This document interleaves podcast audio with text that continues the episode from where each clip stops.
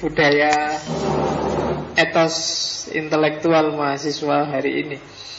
Kalau etos sosial banyaklah kelihatan bangsanya demo-demo dan lain-lain. Cuma etos intelektualnya saya ingin lihat. Karena selama ini tak lihat. Kalau saya ngomong etos intelektual itu bayangannya kan kegiatan mahasiswa bangsanya diskusi, seminar, ngundang tokoh kan itu. Padahal intinya nggak di situ. Apalagi seminar kan. Seminar itu kan dari kata-katanya aja sudah nggak. Semi itu ya seminar itu api neraka. Jadi seminar itu agak semi-semi. Jadi kalau mau biar bagus jangan diganti seminar, tapi gantilah acara semi nur. Nah, kalau nur cahaya. Jadi besok ganti ya, kalau bikin acara jangan seminar tapi semi nur, biar diketawain orang ya. Oke, yalah kita santai-santai sambil merefresh pikiran. Kita masuk bab filsafat yang menurut saya sepanjang saya menjelajah di dunia filsafat sangat jarang orang yang masuk ke ranah estetik. Estetika, kalau dalam Islamic Studies biasanya estetika itu banyak ditemukan di dalam kajian tasawuf, meskipun tidak menutup kemungkinan dalam banyak bidang yang lain. Oleh karena itu estetika, rencana saya estetika hanya akan saya kasih dalam tiga sesi. Hari ini pengantarnya, dasar-dasarnya. Kemudian kita menjelajah teori-teori para filosof besar tentang estetik minggu depan. Ya mulai Plato mungkin sampai Derrida, kita lihat aja yang yang teori-teori yang paling berpengaruh. Itu kita jelajahi minggu depan. Dan pertemuan ketiga, kalau bisa saya ingin masuk ke religious etik. Seperti kemarin etika saya masuk di religious etik, estetika saya masuk ke religious estetik. Nanti saya tidak tahu, belum ada bayangan, mungkin bisa pakai Seyyed Hossein Nasr. Nanti dibantu dikit-dikit oleh Faruqi dengan seni tauhidnya. Kalau ke Indonesia mungkin yang agak teoritis bisa masuk ke estetika religiusnya Abdul Hadi W M. Kalau kalau sempat nanti di pertemuan ketiga. Cuma sebelum ke sana tetap yang paling penting adalah dasar-dasarnya. Karena teori etika ini jarang sekali orang yang menyentuh. Para yang sangat banyak berhubungan dengan estetik itu biasanya para penggemar seni dan pekerja seni. Cuma ketika itu estetik sebagai sebuah filsafat, saya lihat di Indonesia sudah mulai jarang tokohnya. Kalau kalau pekerja seni banyak, mahasiswa filsafat itu yang nyambi penulis, nyambi sastrawan banyak. Tapi yang analis sastra, kritikus sastra sekarang mulai sepi. Ah, dan teori-teori estetik laku di situ sebenarnya. Zaman dulu kita punya banyak, tapi sekarang mulai menipis. Karena masuk ke seninya aja mati-matian, apalagi kritiknya, kebanyakan kan gitu kamu. Jadi penulis sudah untung, apalagi kritik kritikusnya, kan? Maka kita coba, siapa ngerti dari sini meskipun tidak ada seniman, tapi ada yang jadi pengamat dan yang suka mengapresiasi seni. Dan itu butuh teori-teori estetika.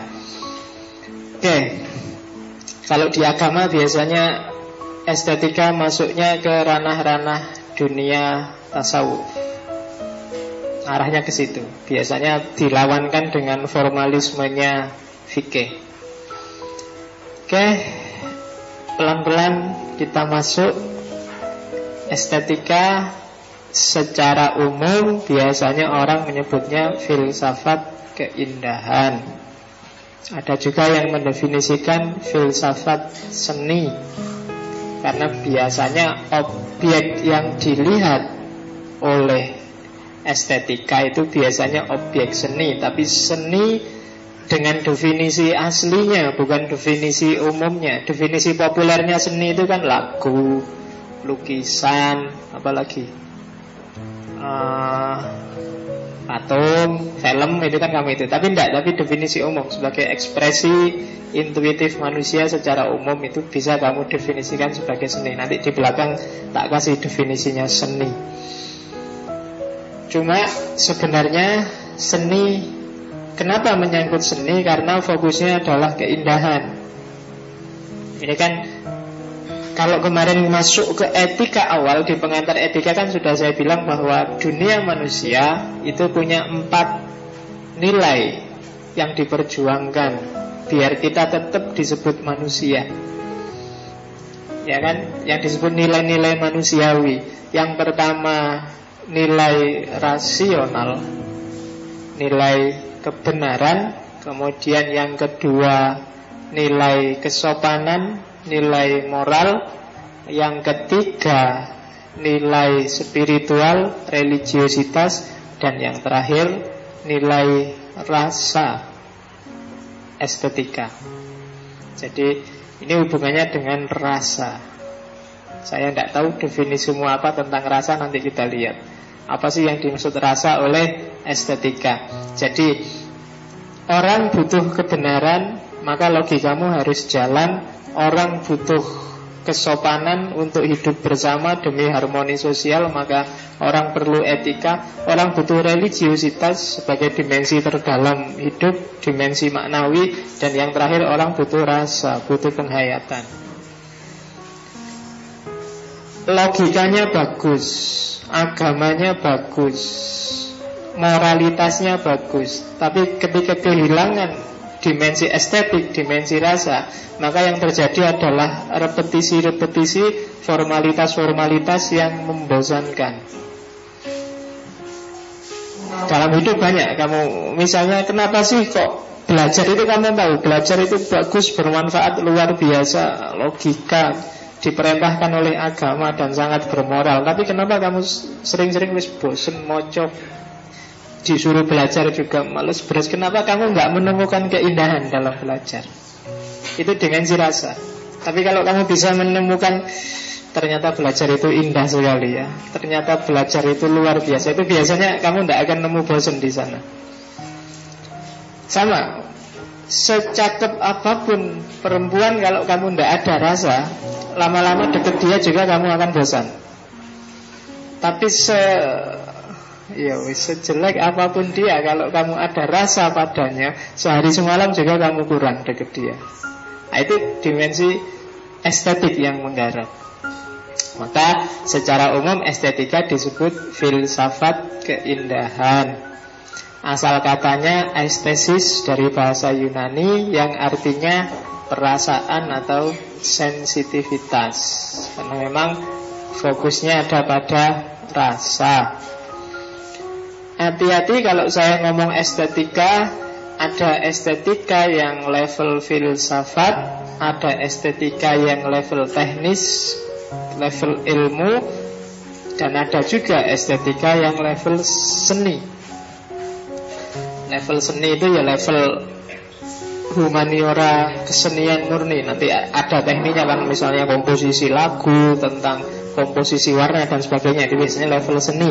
Tapi juga ada level keilmuannya, ada level filsafatnya.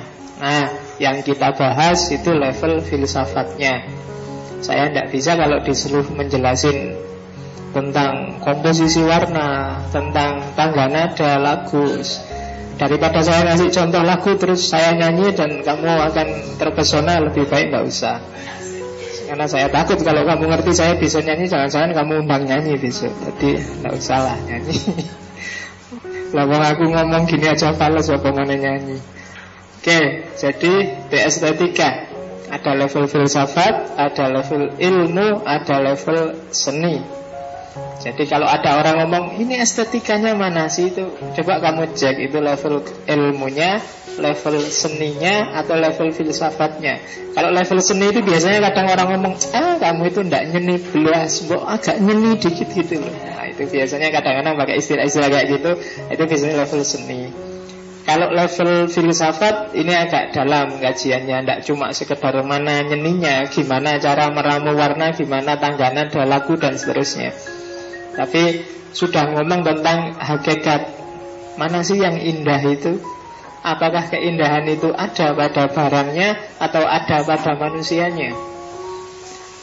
Parameter-parameternya apa dan seterusnya. Itu nanti yang ditanyakan oleh estetika. Estetika jadi kajian khusus. Sebenarnya estetika ini awalnya campur di filsafat nilai, campur di etika, campur di agama. Tapi dia dibahas secara mandiri itu belakangan, sekitar awal abad delapan belas. Jadi sudah sudah era modern lahirnya estetika. Buku pertama yang sering disebut sebagai buku yang membahas estetika pertama itu tulisannya Baumgarten yang judulnya Estetika. Jadi kalau ingin, barang siapa ingin mendalam untuk dunia estetik atau mau bikin skripsi tentang estetika, pertama-tama carilah dasar teorinya di bukunya Baumgarten itu atau buku-buku yang lain.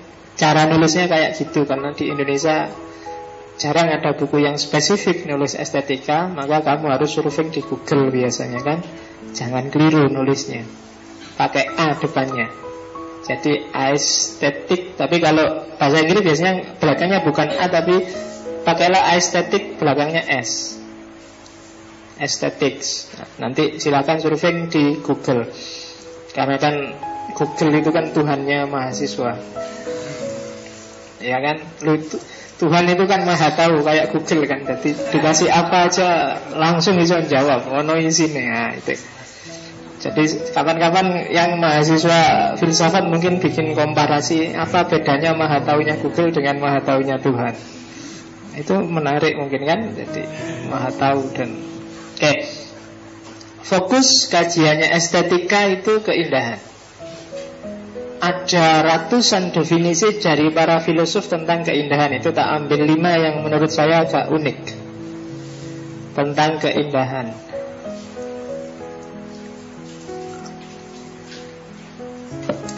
Ada Herbert Read. Herbert Read itu mendefinisikan keindahan, tapi definisinya keindahan yang objektif. Jadi keindahan itu satu kumpulan relasi yang selaras dalam satu benda dan antara benda itu dengan si pengamat. Jadi indah itu kalau ada sesuatu yang serasi, selaras, harmonis, dan dia juga serasi, selaras, harmonis dengan pengamatnya. Jadi senada. Kita lihat Itu, itu agak objektif definisinya. Tapi ada juga definisi misalnya Aristoteles. Indah itu, keindahan itu adalah sesuatu yang baik dan menyenangkan. Itu Aristoteles. Jadi katanya Aristoteles, parameternya indah itu baik dan menyenangkan. Baik saja nggak menyenangkan tidak indah, atau menyenangkan saja tapi tidak baik, itu juga tidak indah. Itu parameternya Aristoteles. Agak metafisik karena bagi Aristoteles agak campur antara estetika dan etika. Para beberapa filosof, tak catat misalnya kelompok sofis, termasuk Immanuel Kant, termasuk David Hume, dan sastrawan Tolstoy, definisinya simple. Keindahan itu adalah sesuatu yang bikin kamu seneng. Titik. Baik penglihatan maupun pendengaran. Intinya parameternya gampang, seneng. Kamu lihat sesuatu kok seneng, berarti itu indah. Jadi sederhana. Jadi kamu lihat apapun kok itu menyenangkanmu, itu berarti indah. Bikin kamu, wah seneng aku nonton itu, seneng aku mendengarkan, seneng aku melihatnya, seneng aku merasakannya, berarti itu indah. Parameternya gampang. Ngaji filsafat ini indah kalau kamu merasa seneng. Seneng aku ngaji filsafat, bukan karena daripada nganggur malam kemis ngaji yuk. Ah itu berarti gak ada senengnya, berarti gak indah. Indah itu kayak gimana pun wujudnya, asal kamu merasa ada kecenderungan rasa suka, berarti itu indah. Ada juga Hegel. Kalau Hegel, indah itu adalah identitas yang sempurna secara ideal maupun secara realitas. Idealnya manusia itu seperti ini, dan kalau dia nyatanya juga begitu, berarti itu indah. Itu Hegel. Jadi keindahan adalah pengejauhantahan idealitas secara sempurna. Pengejauhan itu berarti yang nyatanya. Itu versi Hegel. Jadi kalau kamu, Indonesia ini belum indah karena idealnya belum terwujud. Ketuhanan yang Maha Esa, kemanusiaan yang adil dan beradab, persatuan, kerakyatan, keadilan sosial, lima-limanya belum terwujud. Maka Indonesia belum indah, pakai definisinya Hegel. Ketuhanan yang Maha Esa, enggak lah, ya semuanya beragama, tapi yang dipertuhankan macam-macam. Yang punya agama kadang yang dipertuhankan bisa uang, bisa jabatan, bisa macam-macam kan. Berarti ketuhanannya perlu dipertanyakan. Kemanusiaan apalagi. Kemanusiaan itu berarti menyangkut nilai-nilai manusiawi tadi. Rasional, rasional enggak sih orang Indonesia? Kemudian apa tadi? Rasional, religiositas, spiritualitas, moralitas, kemudian nilai rasa. Kalau empat-empatnya ini ada berarti sudah manusiawi, sudah kemanusiaan. Kalau belum ya berarti masih jauh. Persatuan apalagi. Bersatu karena kepentingan, nanti ganti kepentingan juga bisa. Kerakyatan, enggak juga. Yang nomor satu di Indonesia kan bukan rakyat. Yang selalu jadi berita kan pejabat dan pemerintah. Kalau rakyat enggak. Keadilan sosial, apa maneh. Jadi Indonesia belum indah, pakai definisinya Hegel. Ada definisi terakhir, ya ini yang mendefinisikan Michelangelo, seniman, pematung yang terkenal. Katanya dia sederhana, indah adalah ketika segala yang tidak proporsional, segala yang berlebihan hilang. Itu pasti indah. Segala yang pas itu pasti indah. Jadi keindahan adalah ketika segalanya berada dalam paradigma yang sesuai. Yang berlebih-lebihan disisihkan, yang kurang dipenuhi. Itu indah. Ruangan ini misalnya nanti habis ini ada lima orang datang, tidak indah kan. Banyak yang lowong juga tidak indah. Yang indah itu kalau pas, kursinya lima puluh, yang duduk lima puluh. Itu indah. Jadi saya tidak tahu yang datang terakhir nggak kebagian Times New. Nggak indah, ada yang nggak bagian. Harus lebih juga nggak enak, nanti tak mirip uang. Tapi kurang juga nggak enak. Maka katanya Michelangelo harus pas. Cowoknya culet, ceweknya cuakem, itu kan nggak pas.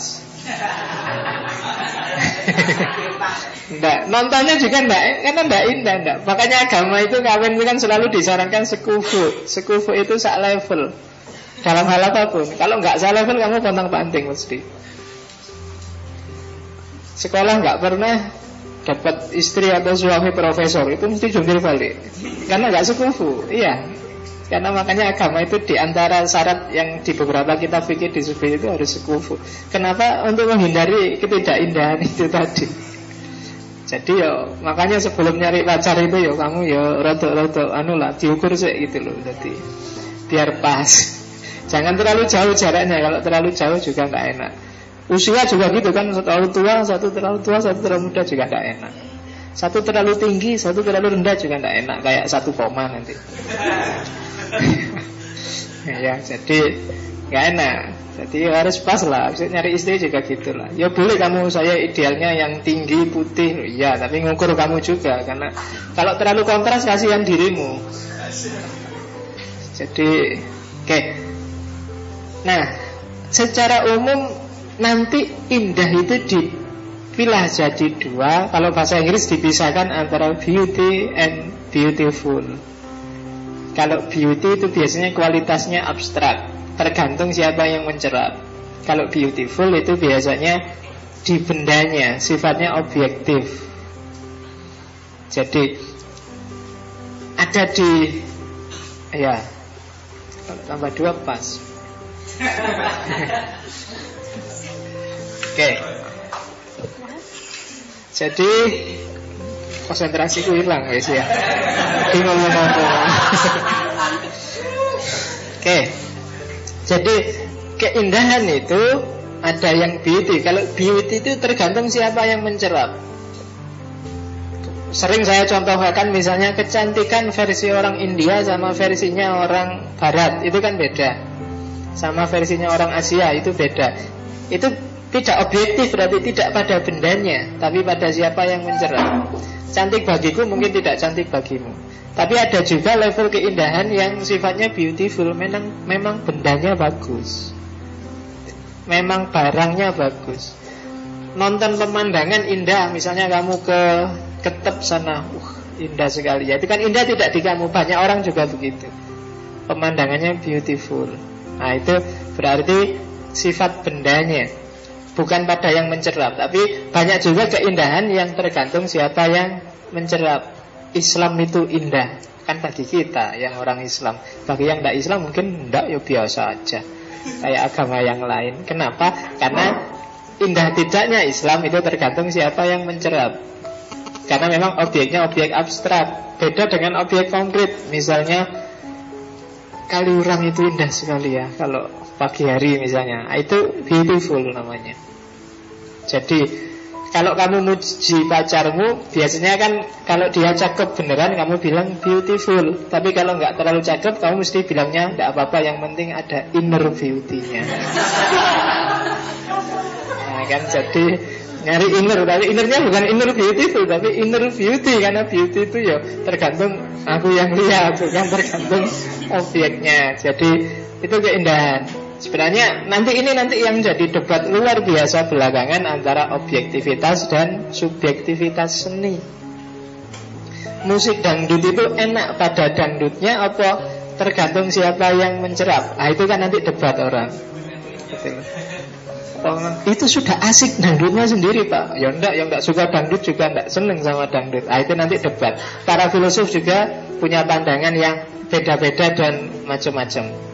Jadi fokusnya keindahan, cuma nanti ada berbagai pendapat, berbagai pandangan, juga berbagai filosofi tentang keindahan. Ya, nanti kita akan ketemu filosofi-filosofi ini minggu depan. Kayak gimana pendapatnya Plato, pendapatnya Derrida, pendapatnya Kant dan lain sebagainya. Oke. Okay. Nah, domainnya sekarang keindahan. Kalau saya ngomong kajian tentang keindahan, enggak muat ya Mas, enggak apa-apa wis. Boleh pangku-pangkuan asal jangan cowok-cewek. Oke. Okay. Kajian keindahan itu bisa dalam arti luas, bisa dalam arti, kalau di bukunya memang dalam arti yang murni, bisa dalam arti yang terbatas. Dalam arti luas itu berarti segala hal itu sebenarnya adalah objek dari keindahan. Seni, moral, alam, bahkan intelektual. Kalau tadi keindahan itu disebut adalah wilayahnya rasa, maka sebenarnya segala yang ditanggapi oleh rasa itu berhubungan dengan keindahan.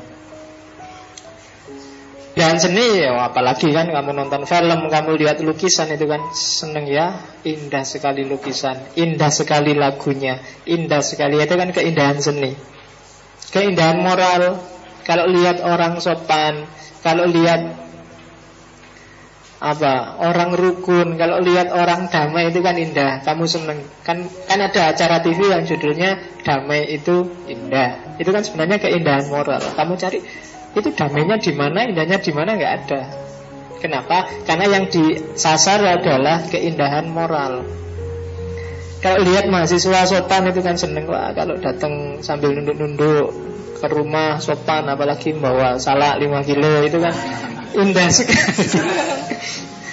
Nah itu keindahan moral namanya. Ada juga keindahan alam, pastilah. Keindahan alam itu kan kamu lihat laut, kamu lihat gunung, kamu lihat dan seterusnya. Keindahan intelektual, ilmu, wawasan baru, pengetahuan itu indah. Kamu baca buku tidak paham-paham, eh begitu paham, oh ini toh yang dimaksud. Indah luar biasa. Kamu bisa, makanya banyak para filosof yang mengabadikan momen keindahan ketika dia menemukan satu pengetahuan. Karena memang ilmu itu indah, jangan salah. Kalau kamu belum merasakan, carilah di mana sisi-sisi intelektual yang indah. Filsafat mungkin karena kamu selama ini nggak paham, bagi kamu cuma ruwet aja. Tapi bagi yang bisa menangkap satu dua wawasan, satu dua pengetahuan dari filsafat, oh iya ya gitu toh maksudnya. Itu kan nyaman, seneng. Dari nggak paham jadi paham.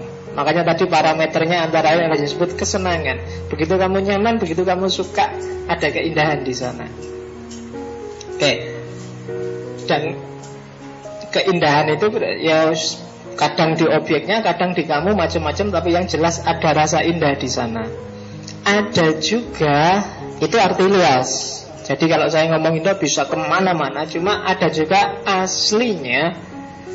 Yang disebut keindahan itu sebenarnya pengalaman setiap orang, pengalaman estetik, pengalaman rasa. Jadi objeknya adalah manusianya. Jadi pengalaman estetik setiap orang. Mungkin tidak indah tapi orang bisa merasakannya jadi indah. Itu biasanya arti estetika yang sebenarnya. Karena tadi kan aslinya dari kata estetis, bahasa Yunani yang aslinya rasa. Jadi keindahan pengalaman estetis, bagaimana seseorang mengalami keindahan dalam hidupnya dalam berbagai bidang. Itu biasanya arti aslinya estetika. Tapi ada juga arti yang terbatas. Biasanya keindahan itu terus dihubungkan dengan visual, dihubungkan dengan pencerapan indrawi. Kamu lihat film yang bagus, lihat pemandangan bagus, mendengarkan lagu enak dan seterusnya. Itulah yang kamu sebut keindahan. Iya, tidak salah, cuma itu berarti definisi yang terbatas. Kalau di Yunani biasanya dibagi dua, ada yang namanya simetria, ada yang namanya harmonia. Kalau simetria itu indah di mata, kalau harmonia itu indah di telinga. Ya meskipun kadang-kadang istilah harmonis itu kan ditafsirkan macam-macam, tapi asal katanya harmonis itu indah di telinga. Makanya ada alat musik namanya harmonika. Itu sebenarnya untuk menyamankan telinga, harmonia. Kalau simetria itu indah di mata. Makanya simetris itu kan biasanya terpadu dan enak dilihat. Kalau nggak simetris itu nggak enak. Yang nggak simetris itu kayak tadi, cowoknya seratus delapan puluh, ceweknya seratus empat puluh. Itu kan nggak nggak indah, nggak simetris, nggak pas. Ceweknya kalau noleh cuma lihat udel terus, udel, wajahnya nggak ada. Nanti kasihan. Karena nggak simetris, jadinya nggak indah. Oke, jadi berarti estetika itu bisa dalam arti yang sangat luas. Para filosof Yunani itu banyak yang mengartikan secara luas. Ada juga dalam arti yang murni modern. Itu biasanya masuk kajian psikologis, masuk kajian filsafat. Itu biasanya estetika di level kedua itu. Dan ada juga yang dalam arti yang terbatas. Ini nanti estetika sebagai ilmu, estetika sebagai seni itu banyak di arti yang terbatas tadi. Dan secara filosofis nanti kita sebenarnya ada di yang tengah dalam arti yang murni, atau beberapa filosof masuk juga ke yang atas. Tapi jarang filosof yang terbatas di makna yang ketiga. Biasanya masuk paling puncaknya ada dalam arti yang luas. Itu keindahan. Nanti kalau di estetika religius, bahkan agama itu indah, pengalaman keagamaan itu sangat indah. Makanya puncaknya agama itu kan tidak di fikih, tapi di pengalaman spiritual. Dan pengalaman spiritual itu kenapa disukai? Karena indah. Kenapa muncul satohat, kenapa muncul tari saman, macam-macam. Itu sebenarnya kan karena estetika religius, pengalaman agama itu indah. Itu biasanya masuk di level estetika dalam arti yang lebih luas. Oke ya, itu domainnya. Jadi ada definisinya, ada fokusnya, ada domainnya. Nah, parameter atau kualitas utama dari keindahan itu secara umum biasanya orang menyebut ada lima. Yang pertama unity, yang kedua harmoni, yang ketiga simetri, yang keempat balance, yang kelima kontras. Jadi Biasanya otakmu untuk memahami indah dan tidak indah itu pakai lima patokan ini.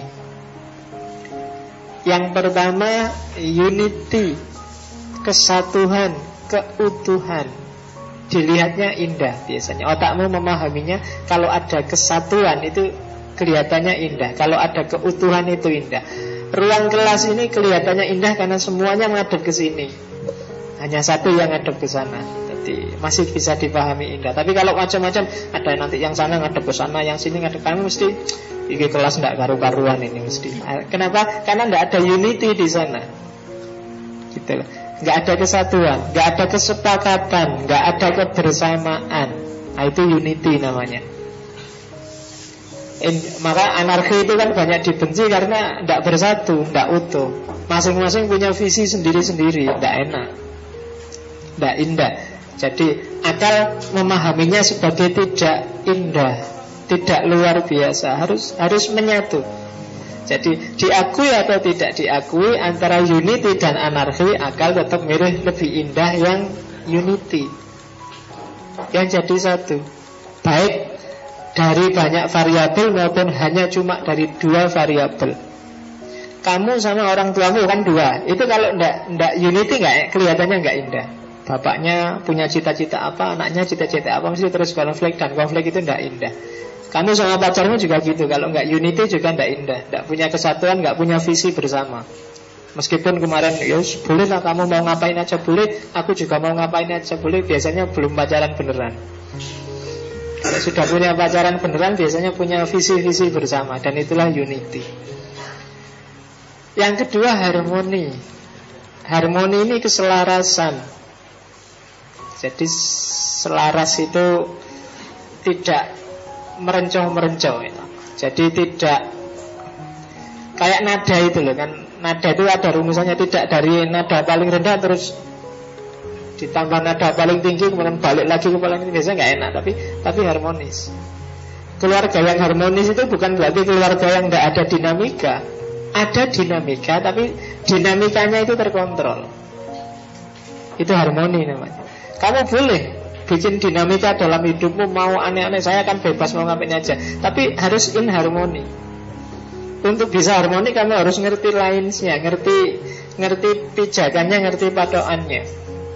Makanya agama itu dikasih, misalnya dikasih, pokoknya patokan utamanya Quran, patokan utamanya hadis. Mau ngapain aja boleh, asal jangan tabrakan dengan dua ini.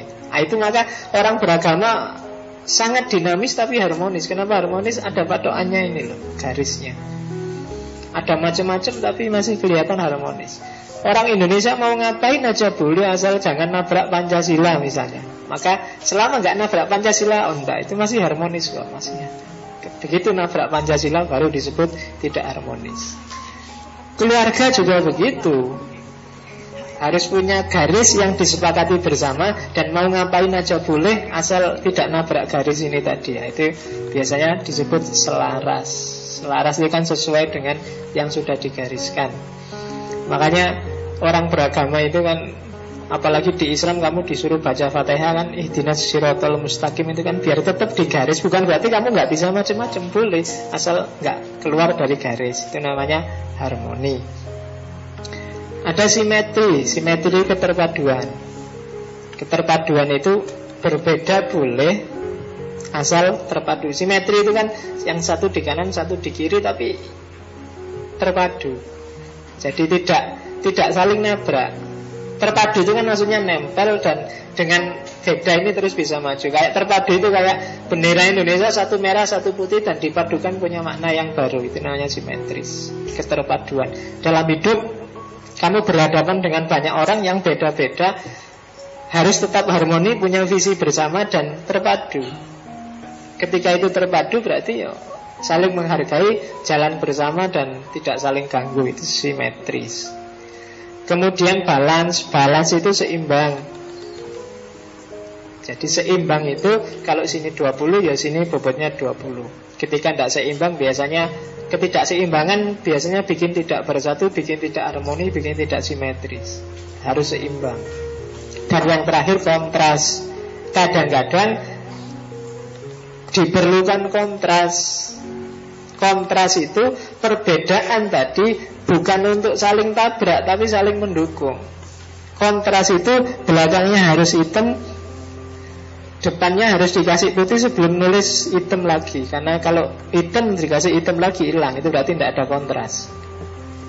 Hidup juga begitu.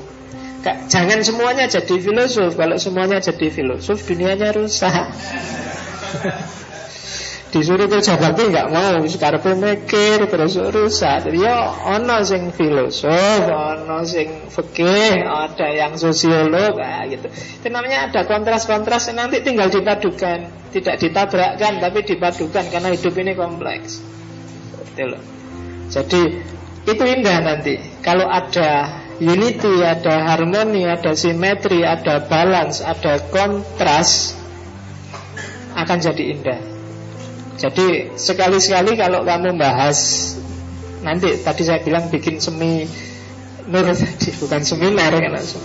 Nah itu bikinlah semi nur yang membahas masalah itu secara estetik. Misalnya solusi problem korupsi dari aspek estetika misalnya, itu masukkan aja itu variabel unity, mana unity, mana harmoni, mana simetri. Ketika orang korupsi itu mana aspek keutuhan yang runtuh, mana harmoni yang kacau, mana simetri yang tidak pas, mana keseimbangan yang jatuh, mana kontras yang keliru. Dan nah, itu enak.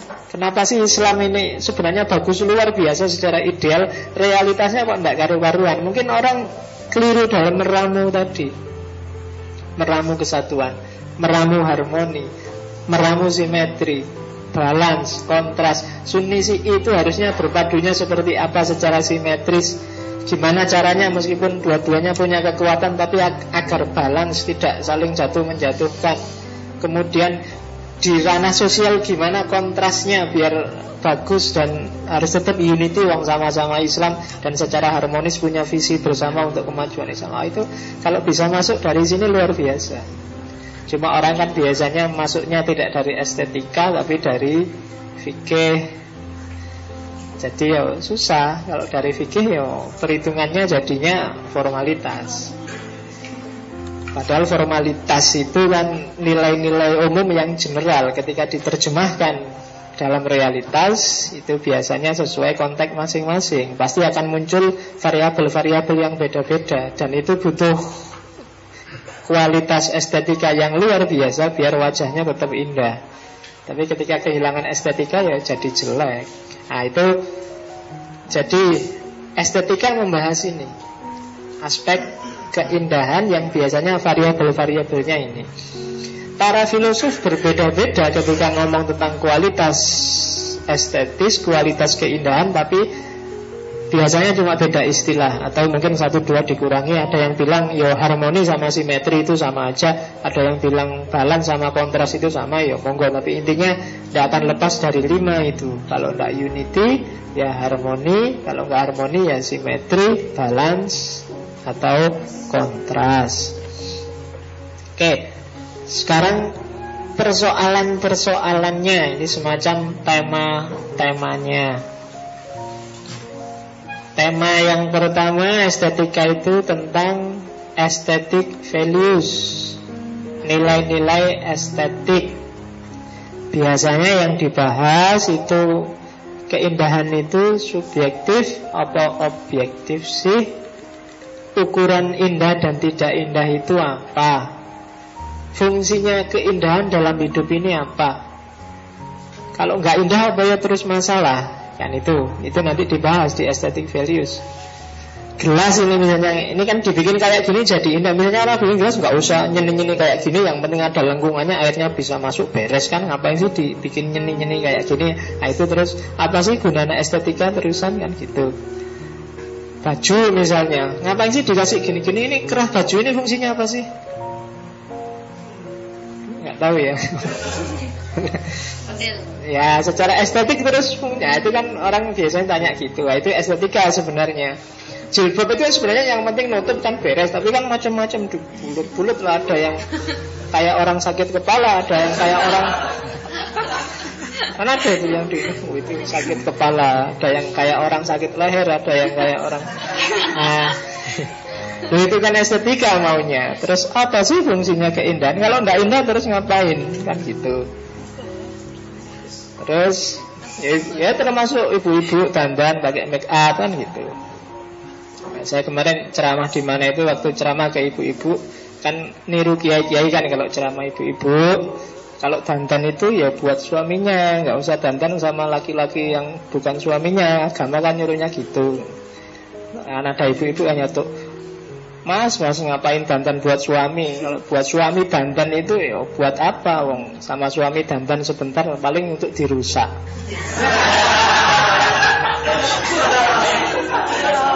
Jadi, ya ngapain di rumah dandan untuk dirusak? Yo, kalau suaminya kan nggak butuh dandanannya. Susah jawabnya aku nek usono. Oke, yo suaminya sih. Oke. Kemudian bagaimana hubungan antara keindahan dengan kebenaran dan kebaikan, itu nanti dibahas oleh aesthetic values. Yang kedua, pengalaman estetik, aesthetic experience. Jadi apa sih pengalaman estetik itu? Cirinya seperti apa? Apa sih harus dihargai apa enggak, cara menghargainya seperti apa, dan seterusnya. Itu pengalaman estetik. Ada juga tentang seniman. Jadi manusianya, orang yang melahirkan karya estetik. Gimana cirinya? Proses penciptaannya, variabel-variabel yang mempengaruhi karya dan sebagainya. Itu masuk juga dalam kajian estetika. Ya karena seniman dibahas, seni juga pasti dibahas. Sifat dasarnya, nilainya, dan sebagainya. Jadi nanti ada yang membuat teori bahwa filsafat seni itu tersendiri dari estetika, hanya dia bagian dari estetika. Jadi kalau estetika itu filsafat keindahan, di bawah filsafat keindahan ada subbab namanya filsafat seni. Tapi ada yang bilang ya enggak, ya sama saja. Keindahan itu sifatnya, objeknya adalah seni. Loh, tapi kan macam-macam objeknya. Bisa intelektual, bisa moral, iya. Tapi ketika dia jadi objeknya rasa, maka dia bisa disebut sebagai seni. Oke, kalau bahasa Inggrisnya art. Kalau di Indonesia kalau istilah seni, saya tidak tahu kata dasarnya apa. Meskipun orang Indonesia ya tidak karu-karuan, karena kadang-kadang seni juga diartikan jeng. Jadi bu, orang Indonesia itu ya wis. Karena kalau air seni, kalau di Indonesia kan bukan air yang indah dan nikmat untuk dilihat. Itu jadi nggak enak. Saya nggak tahu. Kamu sekali-sekali meneliti lah yang kayak gitu-gitu. Gimana sih ya kok? Jadi susah ya. Yang ahli filsafat bahasa besok coba dikaji sejarah kata-kata seni. Ada pasar seni, tapi ada juga air seni. Ini kan susah. Oke. Sekarang aesthetic values. Gimana sih menilai keindahan itu? Kalau dulu orang menilai keindahan itu biasanya pada aspek teknisnya. Teknis itu, ah lukisan ini sudah sejajar apa belum? Oh, lukisan ini sudah komposisi warnanya pas apa enggak, dan seterusnya. Biasanya gitu. Maka zaman dulu lukisan-lukisan realis, bahkan surrealis itu laku. Pemandangan yang bagus, pas sesuai dengan aslinya itu lebih disukai orang. Yang semakin lukisan persis kayak foto dianggap semakin pas komposisinya yang dilihat. Tapi belakangan kan beda paradigmanya. Lukisan aja kan ada lukisan surrealis, ada lukisan kubistik, ada macam-macam lukisan itu. Yang bagi kamu jelek luar biasa, bagi senimannya itu bagus luar biasa. Nah, parameternya harus ganti-ganti. Oke, ada kan yang lukisan yang kamu lihatnya ini gimana ya kok kayak gini ya, terus. Tapi pengamat-pengamat lukisan itu kan bisa menjelaskan luar biasa. Karena ada cerita, ada pelukis yang itu anak kecil, yang lukisannya itu selalu setengah kanvas. Jadi kalau ngelukis orang ya mulai udel ke bawah, kalau ngelukis binatang ya kakinya aja sampai itu. Semua filosof, semua analis sibuk menganalisis Bisa woy, ada yang analisis ini menunjukkan realitas dunia bawah, ada macam-macam. Begitu diwawancarai anak kecilnya, kok bisa sampean ngelukis kecil? Ya karena saya masih kecil, belum nyampe. Kanvasnya kan besar, jadi kan kalau ngelukis baru dapat separuh sudah nggak gitu, jadi lukisannya setengah. Oke. Ya, sudah terlanjur dianalisis tinggi-tinggi, ternyata ya simpel, karena dia masih anak kecil, jadi nggak nyampe tangannya ke atas. Oke, ah, cuma belakangan kemudian ada kesadaran ternyata indah dan tidak indah itu mengikuti pola berpikirnya masyarakat. Nggak cuma karya seni, ya semua objek keindahan di masyarakat itu ikut tradisi berpikirnya masyarakat. Hari ini kalau ada perempuan jalan-jalan di luar pakai rok mini yang atasnya you can see, bagi banyak orang indah luar biasa, apalagi perempuannya indah. Tapi mungkin zaman tahun berapa kalau ada orang kayak gitu mungkin tidak dianggap indah, mungkin dulu ini waras apa enggak ya. Mungkin bisa gitu. Cantik parameternya hari ini mungkin beda dengan cantik parameter zaman Gajah Mada dulu misalnya. Perubahan masyarakat. Zaman dulu orang cantik, perempuan cantik. Kalau sekarang kan cantik itu misalnya harus langsing, yang pinggangnya ramping. Kalau zaman dulu enggak. Cantik itu ya kalau langsing malah dianggap kurang makan. Dia harus agak gendut dikit, perutnya agak buncit sedikit, dan itu melambangkan berarti dia perempuan yang subur. Ini bisa melahirkan banyak anak. Tapi yang ramping-ramping itu dianggap, ah ini susah, kurang makan, gak bisa punya anak banyak. Iya, zaman dulu yang dianggap cantik. Makanya coba lihat patung-patungnya Kendedes, patung-patungnya Tribuana, Tunggadewi, patungnya itu mesti ya agak buncit dikit. Nah, itu persepsi masyarakat tentang indah dan tidak indah. Misalnya acara T V, coba dilihat. Banyak acara T V yang kalau dilihat dari parameter zaman dulu, hari ini banyak T V-T V yang tidak sopan dan tidak indah. Ya misalnya baca berita, kalau sekarang baca berita itu kan santai, ada senyum-senyumnya, ada guyon-guyonnya. Tapi zaman dulu kan baca berita itu orangnya pakai jas sambil menteleng gini, berita pertama, mesti gitu. Kalau sekarang kan sambil ngobrol santai, itu parameter, paradigma berpikirnya masyarakat sudah berubah, berbeda. Itu beberapa contoh, misalnya zaman romantisisme Perancis itu keindahan itu identik dengan keagungan. Warna-warnanya biasanya pakai warna emas, warna kuning, yang ya model-model kamu bisa menangkap lah. Warna-warna agung kerajaan itu itu era-era Perancis. Kalau era realis beda lagi.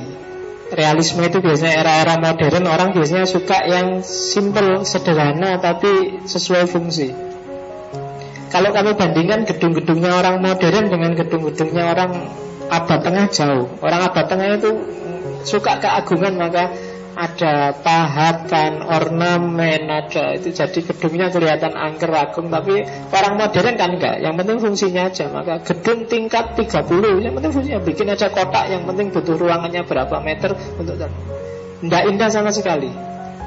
Gedung pencakar langit itu cuma kotak-kotak jajar-jajar, sama sekali enggak indah. Coba bandingkan sama bangunan-bangunan zaman dulu. Ukiran-ukirannya, konstruksi modelnya, konstruksi atapnya. Sekarang ya pokoknya di mana-mana model kotak-kotak, karena fokusnya yang penting fungsinya mau buat apa, gitu aja kan.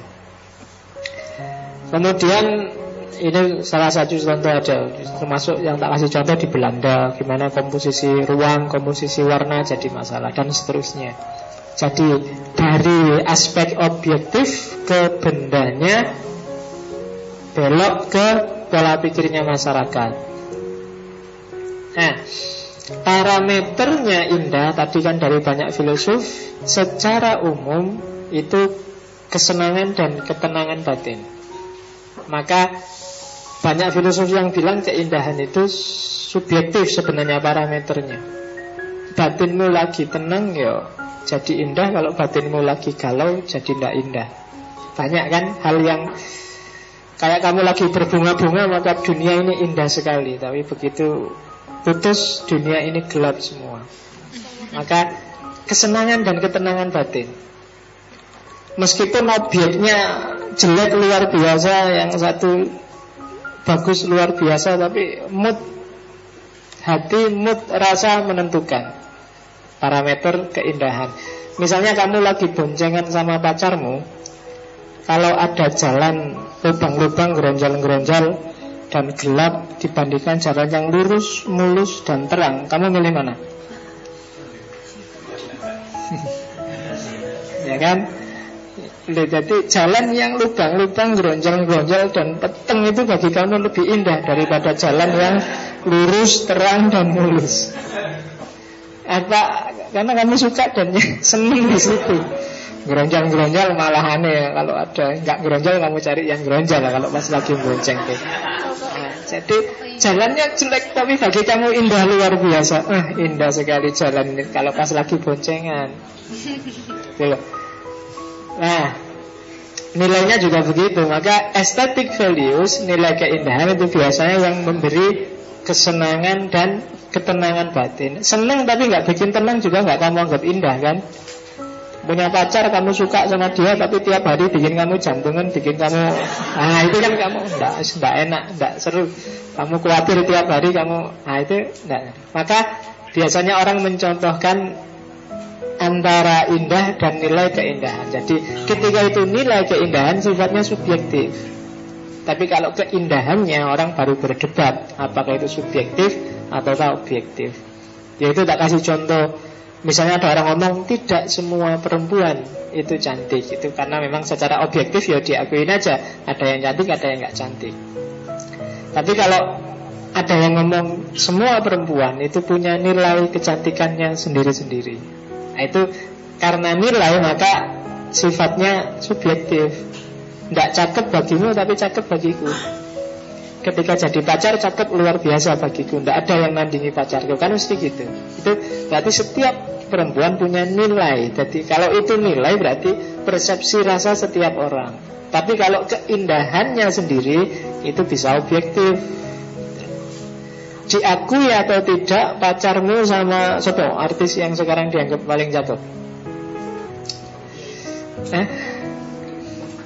Siapa ya? Aku tidak pernah nonton sinetron si hari ini. Yalah, siapa lah dibandingin artis itu mesti lebih cakep artis itu. Tapi bagaimana kamu kan enggak? Tetap lebih cakep.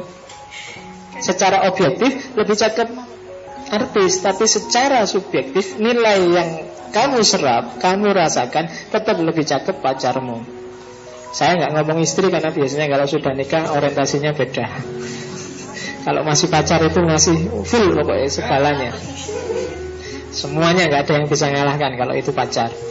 Makanya pacar itu kan kamu kejar terus, kamu cari terus kalau pacar. Kalau istri kan sudah selesai ceritanya.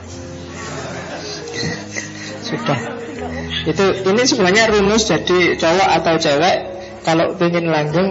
Biarkanlah dirimu tetap kayak apa. Pacar itu kan ada misteri-misterinya, ada nggak jelas-jelasnya, ada itu. Biasanya kalau kalau sudah jelas semua malah nggak enak. Harus ada yang bikin orang penasaran. Jadi kamu itu kayak gimana sih? Ya kalau ada yang kayak gitu, itu alamat ramai itu. Tapi kalau sudah alah tenang aja. Kalau dia aku sudah ngerti ya. Ah, itu alamat itu kamu. Cepat itu sudah. Tapi kalau masih ada misteri yang bikin penasaran ini, janjinya kayak gimana sih? Ya itu biasanya agak lama. Karena masih ada nilai yang ingin dikejar. Tapi kalau sudah terang semuanya, makanya kalau pacaran jangan dibongkar semuanya. Nanti nanti nggak selesai. Allah ternyata kayak gitu tadi ya itu. Mesti ngono. Masih misteri-misteri itu kan masih masih bikin penasaran. Jadi bikinlah pasanganmu penasaran terus sama dirimu. Nah, itu hikmahnya hari ini. Oke. Okay.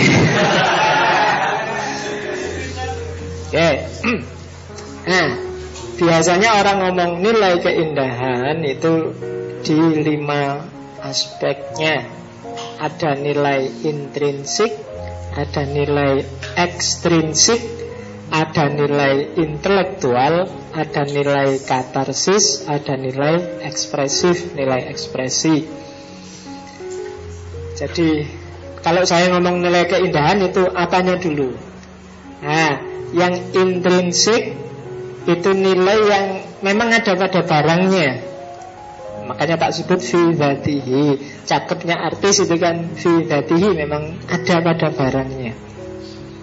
Indahnya apa tetap indahnya kali urang itu kan fi dzatihi, ada pada kali urangnya, tidak pada yang melihat. Jadi itu nilai keindahan intrinsik. Ada juga yang nilai keindahan ekstrinsik. Itu kalau hadis itu lihoirihi, sokeh lihoirihi, jadi dia indah karena yang lain. Jadi aku suka sekali nonton film itu. Kenapa? Karena artisnya mirip pacarku. Nah itu lihoirihi, berarti bukan filmnya yang bagus, karena kamu yang menyerap menganalogikannya dengan yang lain. Atau kebalikannya, aku suka dia karena dia mirip dengan pacarku yang dulu. Nah, itu berarti sebenarnya dia nggak suka pada itu, cuma lihoirihi, ada nilai keindahan karena yang lain, mirip pacarku yang dulu. Nah itu berarti bukan dia yang disenangi, sebenarnya pacarnya, cuma karena dia mirip aja terus dia suka. Itu berarti ada nilai ekstrinsik. Ada nilai intelektual. Kalau nilai intelektual ini nilai keindahan yang diperas secara logis. Ini indah sekali karena komposisinya ini sesuai dengan teori. Ah, itu biasanya orang para apa kritikus, para apresiator dan kawan-kawan biasanya pakai yang dikejar nilai keindahan tapi aspek intelektualnya. Film ini tidak bagus karena film ini, ah, itu biasanya intelektual. Jadi dibahas secara rasional, yang dikejar nilai intelektualnya. Ada nilai keindahan, dia tidak indah pada dirinya, tapi karena dia punya fungsi katarsis. Pokoknya aku kalau sudah dengerin lagu buka sidik jos, jadi semangat nih. Nah itu ada nilai katarsis di situ. Dari kamu lemes terus jadi semangat. Itu nilai katarsis. Jadi pokoknya kalau denger apa, kalau kamu belajar pakai lagu kitaro, kamu suka kitaro, suka sopo yani, suka sopo ya, instrumental. Nah itu wah langsung aku ngantuk misalnya, atau langsung aku gairah belajar, langsung aku. Jadi ada pengaruh psikisnya, nilai katarsisnya. Nah itu nilai katarsis dari keindahan. Jadi bukan barangnya sendiri tapi fungsinya, manfaat katarsis yang diperoleh dari objek keindahan yang kamu serap. Setiap kali melihat wajahmu semangatku tumbuh. Ah, itu berarti ada nilai katarsis. Semangat loh ya, bukan nafsu. Kamu pikirannya nafsu, kalau nafsu bedanya itu. Jadi ada nilai penyuciannya, ada nilai mental, ada nilai rohani yang muncul. Biasanya katarsis. Setelah sholawatan aku biasanya langsung ingin tobat misalnya. Itu nilai katarsis. Hanya objek seni. Begitu melihat lukisanmu, aku terdorong lagi untuk, ah itu berarti nilai katarsis. Ada juga nilai keindahan itu nilai ekspresif.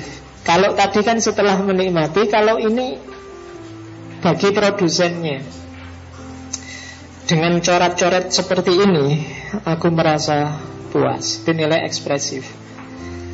Setelah aku nyanyi tiga puluh lagu misalnya, aku sekarang merasa jadi, ah itu namanya nilai ekspresif. Setelah ku ungkapkan apa yang ada dalam hatiku, sekarang aku merasa tenang. Itu nilai ekspresif. Jadi kalau nilai katarsis itu biasanya ada pada penikmatnya, nilai ekspresif itu ada pada produsennya, siapa yang memproduksi. Jadi kalau tadi bahas aesthetic value, coba dicek value yang dimaksud itu apakah pada bendanya, nilai intrinsiknya, ataukah karena ekstrinsiknya, ataukah aspek intelektualnya, ataukah aspek katarsisnya, ataukah aspek ekspresifnya.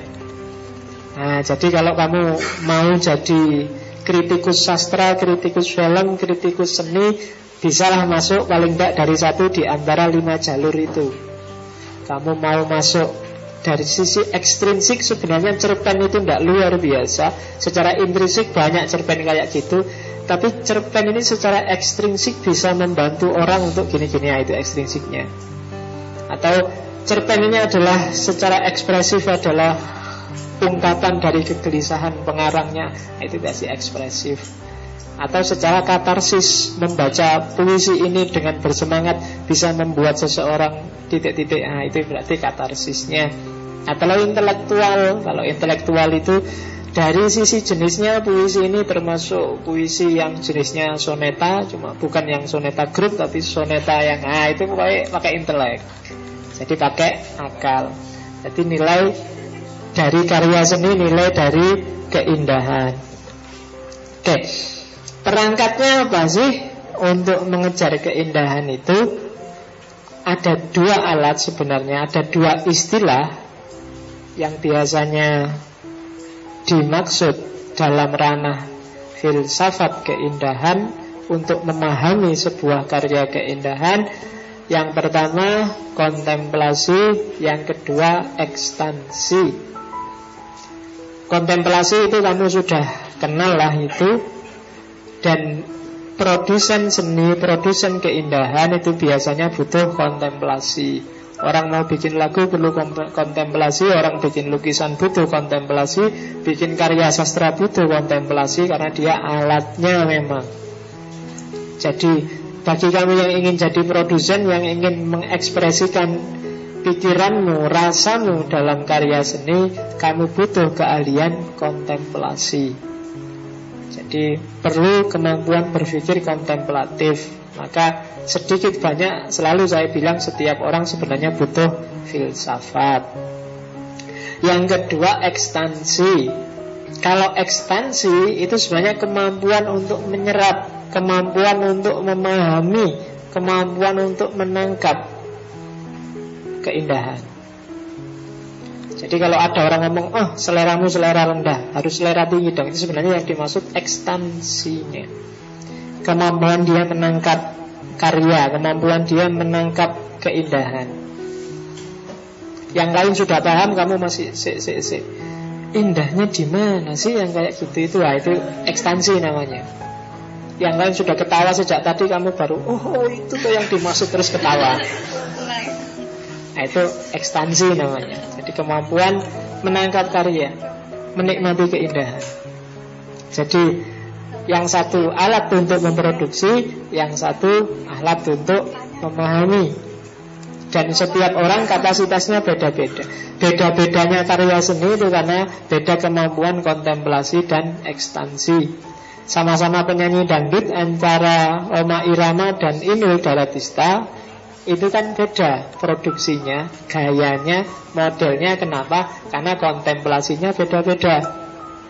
Daya kontemplatifnya juga beda-beda. Sama-sama sastrawan, ya hasilnya beda-beda tergantung daya kontemplatifnya. Sama-sama suka musik rock, mungkin ada yang sukanya biasa-biasa aja, atau musik rock, grup rock yang mana. Ada yang rock yang suka slow rock, ada yang suka rock yang tinggi. Rock yang tinggi itu orang ngerti jenisnya musik rock, rock yang tinggi. Ada yang suka slang, ada yang suka Malaysiaan, ada yang suka nah, itu ekstansi namanya. Kemampuan daya tangkap, daya apresiasi karya seni. Baca lukisan juga begitu kan. Kamu tidak bisa menikmati lukisan abstrak, tapi sangat menikmati kalau lukisan realis, lukisan nyata. Kalau orang ya gambar orang, bukan gambar ruwek-ruwek itu. Tapi ada juga yang suka abstrak, karena mungkin dengan abstrak imajinasimu bisa bermain, bisa ditafsirkan ke sana, tafsirkan ke sini. Ada yang suka kayak gitu. Jadi itu namanya kontemplasi dan ekstansi. Nah, ada dua teori besar untuk pemahaman ekst, apa? Pemahaman estetika yang ekstansi tadi. Yang pertama namanya teori empati. Jadi teori empati itu kemampuan seseorang untuk memasukkan dirinya dalam objek yang dipahami, namanya empati. Ini kan istilah yang sering kita pakai, empati itu. Sering saya bilang empati itu beda dengan simpati. Beda juga sama Indosat. Kalau Kalau empati itu memposisikan dirimu di posisi objek yang kamu pahami. Dan empati mensyaratkan kamu pernah mengalami hal yang sama atau mirip. Kalau enggak susah untuk berempati. Kalau simpati, kamu pernah ngalami atau enggak bisa, karena simpati itu dari luar gelanggang. Jadi misalnya ada temanmu dapat nilai E, dan sepanjang hayatmu kamu enggak pernah dapat nilai E, yang paling jauh bisa kamu lakukan menghibur dia, itu namanya simpati. Ah, enggak apa-apa, sabar aja dapat nilai E. Enak aja kamu ngomong sabar-sabar. Kamu enggak ngerti rasanya dapat nilai E. Kenapa? Karena dia cuma bisa simpati. Yang tidak pernah ditinggal pacarnya tidak akan bisa empati pada temennya yang ditinggal pacarnya, apalagi yang belum pernah pacaran. Jadi yang belum pernah pacaran, belum pernah patah hati, sebenarnya tidak berhak untuk menghibur yang sedang patah hati. Kenapa? Karena tidak bisa empati, paling bisa simpati. Jadi empati itu ya, nama lainnya introjection and Verlung, bahasa Jermannya autoprojection, simbolik simpati. Jadi memasukkan dirimu pada objek yang kamu baca. Jadi baik itu objek yang menyenangkan maupun objek yang menyedihkan. Empati itu kalau kamu nonton film, orang yang punya kemampuan empati tinggi, kalau filmnya sedih dia ikut nangis, kalau filmnya lucu dia ikut ketawa-ketawa. Berarti minimal kamu punya daya empati. Tapi orang yang nggak punya daya empati, ya lihat film sedih, ala film pura-pura itu, ngapain? Nah itu nggak enak kan, kamu nonton film kayak gitu kan. Kamu nggak bisa, orang film sedih ikut nangis kan, karena dia memasukkan dirinya di sana. Itu kalau aku kayak gitu, wah, terus ikut nangis. Tapi kan bagi yang nggak punya daya kayak gini kan, ala pura-pura aja mau nangis, biasa aja lah, film aja kok kan gitu. Jadi itu empati namanya. Ya enggak enak kan kalau ada orang enggak bisa empati, tidak nonton film juga enggak seru. Kalau ada orang mati, aduh kasihan sekali, ada bom, ada tembakan, ah pura-pura itu, film aja kok kan gitu terusan. Jadi enggak seru. Maka diantara kriteria besok nyari pasangan, carilah yang punya daya empati tinggi. Karena kamu bisa rasa sosial luar biasa, itu sebenarnya lahirnya dari empati. Kalau nggak punya daya empati, mungkin kamu cuma simpati. Jadi kalau simpati itu ya kalau nyumbang paling ya sak-sae lah, paling sak duwine, kalau ada kotak lewat satu serongatus gitu. Tapi kalau empati itu, wah ya ya ini butuh banyak, ini sudah apa-apa lah, aku kelong akeh gitu. Kenapa? Karena kamu ikut merasakan. Kalau pernah patah hati kan kamu bisa merasakan, kasihan sekali dia, saya dulu pernah merasakan, luar biasa nggak enaknya misalnya. Jadi itu namanya empati. Dulu saya nulis buku Risalah Patah Hati itu, disitu membuktikan teori bahwa sebenarnya justru cinta yang sejati itu terbukti kalau sudah patah hati. Kalau belum patah hati masih belum belum patah hati kan berarti masih ngalami enak-enaknya aja. Nah, baru kelihatan kalau begitu patah hati kok cari lagi, oh berarti kemarin itu ya sekedar iseng aja. Begitu patah hati kok, ah, itu nanti buktinya di situ. Jadi ya bagi yang punya pacar test case, diputus dulu sebentar. Kira-kira responnya gimana kalau begitu diputus, ya kita dua hari aja putus ya, nanti kok sudah cari lagi, ya berarti memang nggak serius. Justru ujian paling luar biasa itu ketika susah. Kalau diajak seneng-seneng semua orang bisa, tapi begitu diajak susah nggak semua orang sanggup. Ketika seneng-seneng sih pokoknya segalanya bagimu, apa-apa bagimu, begitu ada susah lari itu ya wis akeh tunggale. Tapi kalau masih setia dalam rumit dan susah itu biasanya lebih luar biasa dan lebih indah. Kenapa kisahnya Romeo, Juliet, Laila, Majnun dan kawan-kawan itu jadi indah? Karena putus, nggak jadi, nggak nyambung. Kalau nyambung, misalnya kok Romeo dan Juliet terus kawin, itu tidak seru wis. Kawin sekarang anaknya tiga, rumahnya di sana loh sekarang, itu ceritanya berarti tidak seru bias.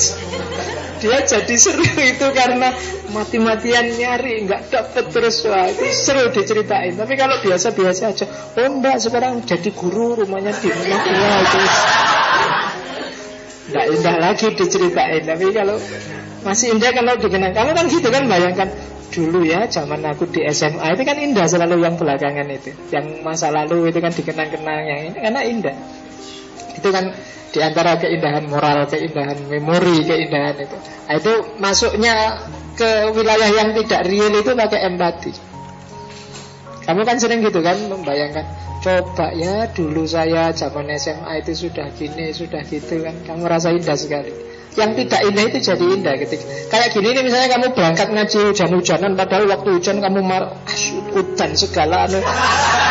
Tapi besok mungkin kita kira kamu sudah punya anak, kamu oh iya ya indah sekali dulu ya, saking pingin ngaji filsafat dibelain hujan-hujan, dibelain, ceritanya jadi indah meskipun waktu ngalami kamu mesu-mesu. Nah itu, itu nah, maksudnya pakai empati. Jadi kadang-kadang kamu menyesal kan, menyesal menyesal belakangan. Tadi ada yang posting Facebook, penyesalan itu selalu datang belakangan, karena kalau datangnya di awal bukan penyesalan tapi pendaftaran. Kalimatnya itu lucu. Datang di awal berarti pendaftaran. Oke. Kebanyakan yang sekarang bikin gitu-gitu di Facebook. Tadi malah waktu berangkat di anu itu anak Pak E mobil itu biasanya kan Pak Harta itu, sekarang ganti anak tulisan lucu lagi, pulang malu, tidak pulang rindu. Oh, tak pikir-pikir. Ini jangan-jangan motone mahasiswa semester akhir ini. Jadi, lah ya kan itu kan pulang malu, tidak pulang rindu. Berarti Arab Bali ya izin nanti takoni skripsi ora barbar. Tapi kalau nggak pulang itu kayak ya rindu. Oke, nah teori empati ini sebenarnya subjektif tapi ada juga dimensi objektifnya. Yang subjektif itu kamunya yang melakukan empati, yang objektif itu ya objek yang kamu serap. Nonton film itu ya semua filmnya kan objektif. Dan kenapa dia objektif? Tanggapannya tiap orang kan juga sama. Kalau filmnya nangis-nangis ya semuanya ikut nangis-nangis. Jadi itu objektif sebenarnya objeknya. Cuma empati yang dilakukan setiap orang itu subjektif. Ya ada yang sedihnya tingkat berapa, ada yang sedihnya tingkat berapa dan seterusnya. Mungkin ada sedih tingkat lima, sedih tingkat empat, sedih tingkat tujuh kan gitu. Karena mental itu kan inten, namanya intensitas. Setiap orang beda-beda. Sama-sama galau. Kalau kamu galau tingkat tujuh, kalau ini galonya baru tingkat tiga, kalau ini galonya tingkat satu kan gitu. Itu namanya intensitas.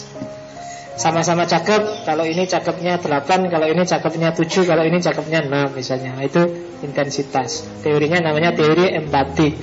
Teori empati cenderung subjektif.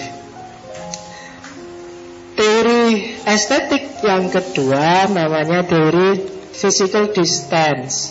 Bedanya sama yang empatik tadi, kalau yang empatik tadi nyuruh kita masuk ke objeknya, kebalikannya di teori kedua justru nyuruh kita ambil jarak, baik dari diri kita maupun dari objeknya. Tujuannya biar pemahamannya tidak terpengaruh oleh subjektivitas si pengamat. Jadi namanya teori physical distance. Jadi mengambil jarak fisis.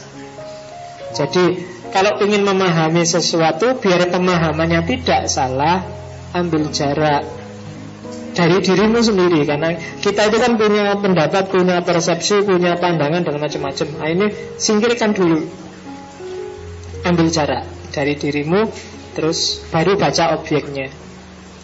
Kalau kamu cara berpikirnya keras, singkirkan dulu kerasnya, pahami objeknya. Kalau kamu ahli fikih, kamu ahli filsafat, ahli tasawuf, singkirkan dulu fikihnya, tasawufnya, fikihnya, baca objeknya.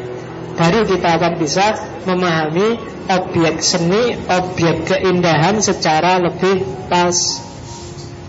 Selama ini yang sering jadi masalah, orang membaca sesuai kacamatanya sendiri-sendiri, sehingga objek keindahannya jadi beda. Orang tidak bisa menangkap secara pas. Jadi kebalikannya tadi, kalau di empati malah disuruh masuk, kalau di sini malah disuruh ngambil jarak. Karena yang satu paradigmanya objektif, yang satu paradigmanya subjektif. Kalau di empatik itu kuncinya ada si pengamat, kalau di yang teori kedua, di physical distance, itu kuncinya ada di objeknya. Objeknya harus pas. Kalau maunya sedih ya harus sedih. Enggak boleh objeknya sedih ditafsirkan jadi seneng. Karena teori kedua ini mengasumsikan orang itu sangat dipengaruhi oleh dirinya sendiri. Betul. Kamu melihat fenomena menyedihkan, tapi hatimu lagi seneng. Itu biasanya yang fenomena menyedihkan ini jadi biasa-biasa, nggak terlalu menyedihkan.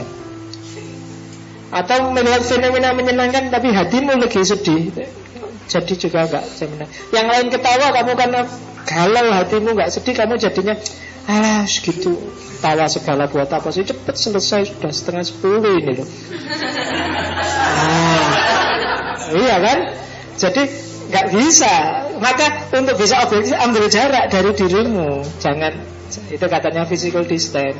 Memahaminya jangan dicampur, biar objeknya jadi netral. Nah, itu pemahaman estetik. Nah, kalau tadi pemahamannya ini penikmatannya. Kalau tadi aspek kontemplasinya, kalau ini aspek akstannya. Jadi menikmati dunia estetika itu ada empat level. Ada namanya subjektif relativity level. Ini level yang sangat subjektif, level individu setiap orang. Jadi alasan-alasannya kenapa dia sebut indah, dia sebut enak, dia sebut nyaman, itu karena alasan subjektif dia sendiri. Kenapa kamu suka film Naruto? Karena rambutnya Naruto itu mengingatkanku pada, ah, itu kan subjektif sekali itu, rambutnya dok malah. Nah, yang lain mungkin nggak itunya, tapi kamu lihat itunya. Nah, itu subjektif. Kenapa kok kamu suka sama ngaji filsafat? Tehnya itu loh yang menurut saya. Itu individual sekali. Jadi, oke. Okay. Yang kedua, cultural relativity level. Jadi kamu suka atau tidak suka karena latar, latar belakang budayamu. Jadi misalnya orang Indonesia suka makan yang pedas-pedas, cenderung punya bumbu, itu kan karena budaya. Kemudian suka manis-manis kadang-kadang, mungkin di latar belakang budaya tertentu. Orang Cina itu suka tahu yang bukan tahu yang fresh, tapi tahu yang agak lama. Yang tofu itu kan kalau Kanada itu di pasar daerah Cina tertentu, yang suka tahu yang baunya sudah agak basi, tadi agak kecut-kecut gimana, itu dia suka. Nah, itu budaya, karena latar belakang budaya. Kayak orang Jawa suka sayur basi yang namanya gudeg, orang Jogja. Itu kan lama bikinnya, harus dibikin, semakin lama katanya semakin enak. Itu mungkin kalau boleh melihatnya, aduh kayak gitu mesti. Saya pernah lihat di mal itu orang boleh makan nasi pakai susu, tapi terus susunya ditaruh di nasi, susu di nasi terus dimakan. Kalau kamu kan ada, tapi kalau bagi dia, oh enak itu. Atau saya pernah lihat sama orang Kanada itu makan di warung di sini, jadi kan makan ada nasinya, ada ayamnya, ada sayurnya, jadi makannya satu-satu. Habis makan nasi, terus makan sayur, terus makan ayamnya, jadi giliran satu-satu. Itu kan budaya namanya, cultural relativity level. Jadi suka tidak suka, kamu anggap indah atau tidak indah, itu karena latar belakang kultural.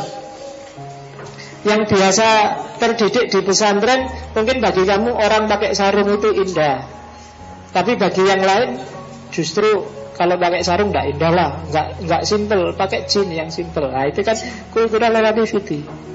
Saya katakan itu ke Madura. Madura itu hampir semua orang pakai sarung. Kemal itu pakai sarung. Dan biasa aja itu. Jadi ya itu namanya kan bagi mereka indah dan pantas itu kalau pakai sarung. Justru kalau ada laki-laki tidak pakai sarung itu dianggap apa, pakai celana. Tidak simpel. Kalau pakai sarung kan gampang, mau apa aja cepat. Kamar mandi cepat, mau cepat. Apalagi kamu pakai jin nyopotnya aja nggak ada mati-matian. Ini kalau sarung kan gampang, set selesai. Nah, itu cultural relativity level. Yang ketiga ada biological relativity level. Kalau ini biasanya pengamat. Jadi ini dipikir dulu, pindah di, di akal dulu, di nalar dulu. Ini indahnya di mana? Ndak indahnya di mana? Jadi dia ndak punya background kultural, ndak punya tandakan individu, pokoknya dia netral dan dinikmati dan dikomentari. Nasi goreng coba Oh, kalau gini ya, itu berarti dia masih level biological relativity level. Indah dan tidak indah diamati dulu, dinikmati dulu, baru dikomentari. Dan level terakhir namanya absolute level. Absolute level itu biasanya tidak pakai diuji, tidak pakai dicoba, pokoknya sudah diasumsikan sejak awal. Misalnya di situ tak kasih contoh, misalnya semua seni itu indah, atau semua perempuan itu pasti punya sisi kecantikannya sendiri. Islam itu agama damai. Islam berarti tidak perlu dites, tidak perlu dilihat, tidak perlu dianut, pokoknya diasumsikan sejak awal. Nah, itu namanya absolute level. Kan kita sering kayak gitu. Pokoknya kalau ayam mesti enak, terserah diolah apa aja. Itu kan namanya a priori. Tapi ada level keindahan yang dinikmati secara seperti ini. Pokoknya pemandangan laut saya suka, kayak gimana pun modelnya aku senang. Nah, itu kan belum dinikmati tapi sudah diasumsikan sejak awal. Itu namanya menikmati estetika level absolut, level a priori. Jadi tadi ada level subjektif, ada level kultural, ada level biological yang sifatnya kayak peneliti, dan ada level absolut yang modelnya dogmatis a priori. Oke, dan seni, yalah itu silahkan kamu baca sendiri. Mungkin minggu depan saya akan ngomong banyak tentang filsafat keindahan, filsafat seni dari para filosof. Jadi seni itu aktivitas manusia untuk mengkomunikasikan pengalaman batinnya dalam tata susunan yang indah dan menimbulkan pengalaman estetik. Nanti kita lihat seperti apa komposisinya. Bagi orang tradisional, masyarakat desa, biasanya seni itu bisa untuk pemujaan, selawatan, model macam-macam kan, labuan itu kan seni juga. Kadang-kadang juga hiburan, kadang-kadang macam-macam. Tapi kalau orang kota biasanya ya ekspresi diri, ekonomi, industri dan macam-macam. Bagi seniman ya seperti itu. Setiap karya seni pasti memiliki nilai keindahan, tapi tidak semua keindahan itu disebut karya seni. Keindahan alam, keindahan intelektual, keindahan moral ini kan bukan karya seni. Tapi semuanya mengandung keindahan. Oke, itu pengantar estetika. Minggu depan kita masuk ke tokoh-tokoh. Saya tidak tahu siapa yang sempat saya tampilkan di sini. Paling tidak tak awali dari Plato dan Aristoteles dengan teori mimesisnya. Nanti belakang siapa yang masuk saya nggak tahu. Dan pertemuan ketiga estetika kita masuk ke religius estetik. Nanti bisa pakai Hossein Nasr atau Roji Faruqi dengan seni tauhidnya, atau kalau Indonesia bolehlah pakai Abdul Hadi W M, M H Inul Daratista atau beberapa yang lain. Oke, ada yang dikomentari, selalu kita kehabisan waktu untuk dialog. Ada pertanyaan, kalau ada yang ganjil dan memang ingin ditanyain, masukin aja lewat Facebook bolehlah. Cuma mentionin aku ya aku, atau diingetin lewat, karena sinkronisasi di sini sering error. Tapi kalau ada berita baru di Facebook saya lupa buka biasanya. Kadang-kadang buka sudah. Jadi yang minta di add friend itu ratusan berarti yo.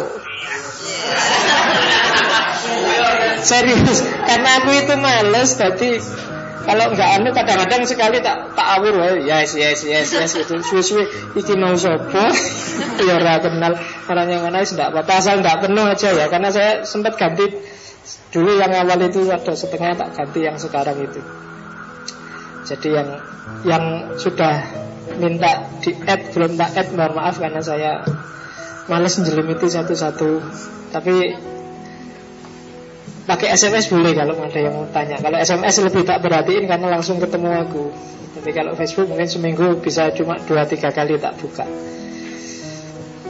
Saya kira itu ya. Mohon maaf kalau ada yang kurang berkenan. Biasalah, biasa serius-serius. Kita belajarnya itu, silahkan yang besok ujian belajar ya. Jangan alasan karena ikut ngaji ini terus nilainya jelek. Jadi belajar yang serius biar cepat lulus. Siapa ngerti kalau sudah lulus ganti aku di sini, wong yo. Kan tidak bisa terus-terusan saya di sini. Oke, saya akhiri sekian. Wallahul muwaffiq, wallahu a'lam bishshawab. Wassalamualaikum warahmatullahi wabarakatuh.